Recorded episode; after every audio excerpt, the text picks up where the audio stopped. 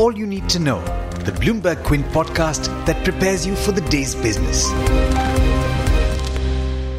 Good morning. You're listening to the daily morning update from Bloomberg Quint, and I'm Alex Matthew. Today is the 9th of October. Let's talk about the news from back home first. Maruti Suzuki India has cut production by a little over 17% in September, making it the eighth straight month when it has lowered its output. The company produced a total of 1.3 lakh units in September as against 1.6 lakh in the same month a year ago.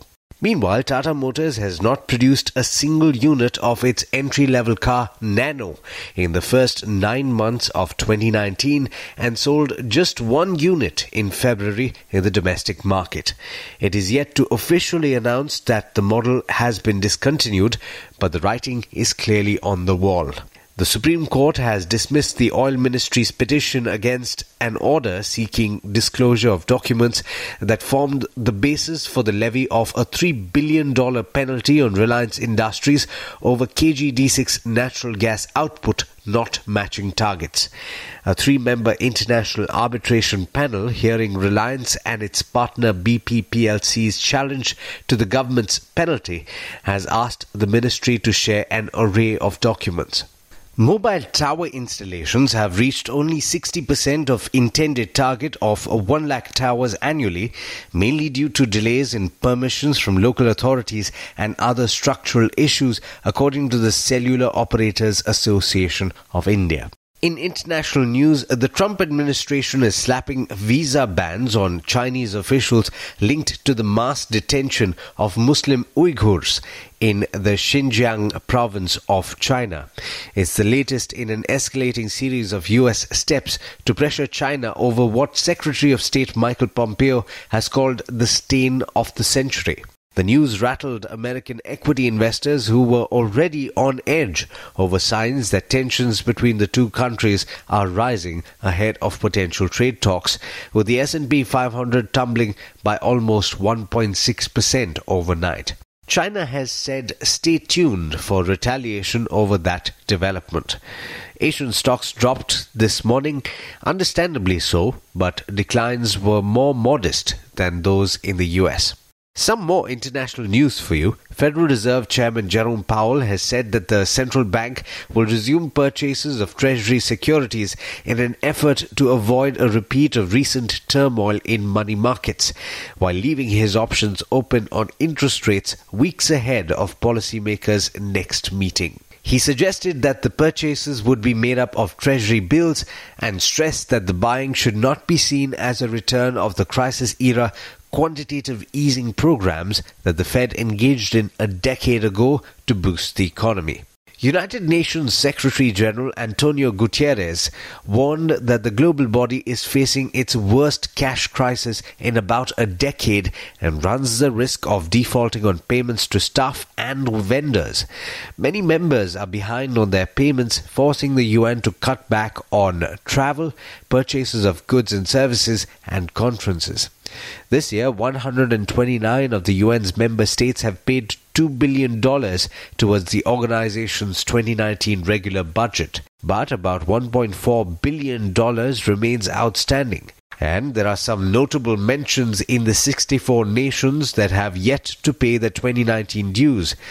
Some of these are Argentina, South Korea, Israel, Saudi Arabia, Senegal, and the United States. And finally, Michel Mayor and Didier Queloz of Switzerland and James Peebles of Canada were awarded the 2019 Nobel Prize in Physics for contributions to our understanding of the evolution of the universe and the Earth's place in the cosmos. With that, it's over to Darshan Mehta for the trade setup for the day in India.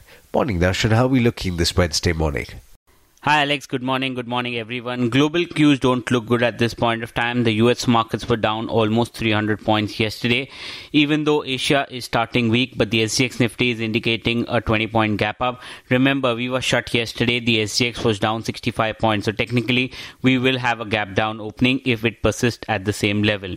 Now, a couple of stocks that we need to watch out for. The earning season starts. Goa Carbon will be the first company that will report numbers today. So watch out for that one. Aurobindo Pharma post market said that none of the seven observations in the Form 483 are related to data integrity.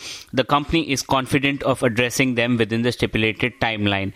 Now, 4-5 reports have come out. Citi is saying that the stock reaction is overdone, though the overhang will persist. Edelweiss is saying that the observations look a little serious in nature. Emkay is saying that the market seems to be pricing in the worst case. Goldman Sachs says that their scenario analysis suggested that the stock movement is overdone, and even JP Morgan says that the risk reward is now favorable at the current level. The other counter that you need to watch out for today will be Titan, which probably will react negatively. The jewelry division witnessed a fall in sales in the second quarter update that they provided, and that was due to a sudden surge in gold prices.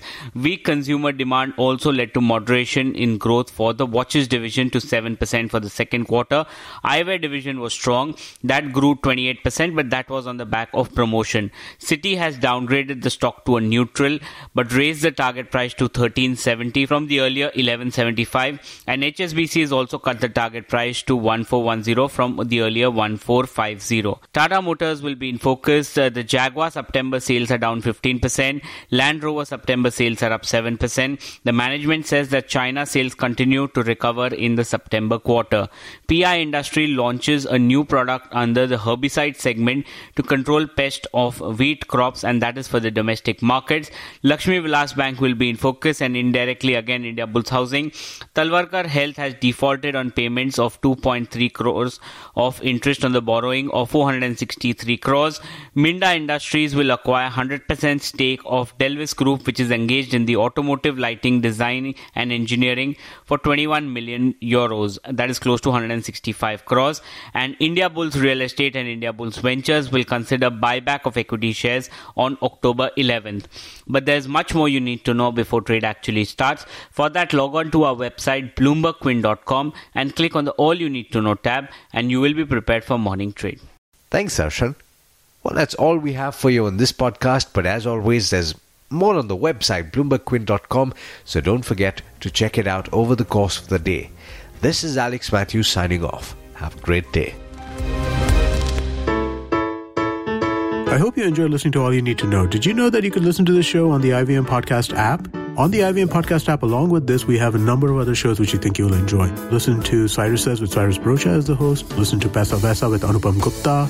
The Scene and the Unseen with Amit Varma or Shunya One hosted by Shiladiti Mukhopadhyay and myself. Check out the IVM Podcast app to get more talk content that you will enjoy.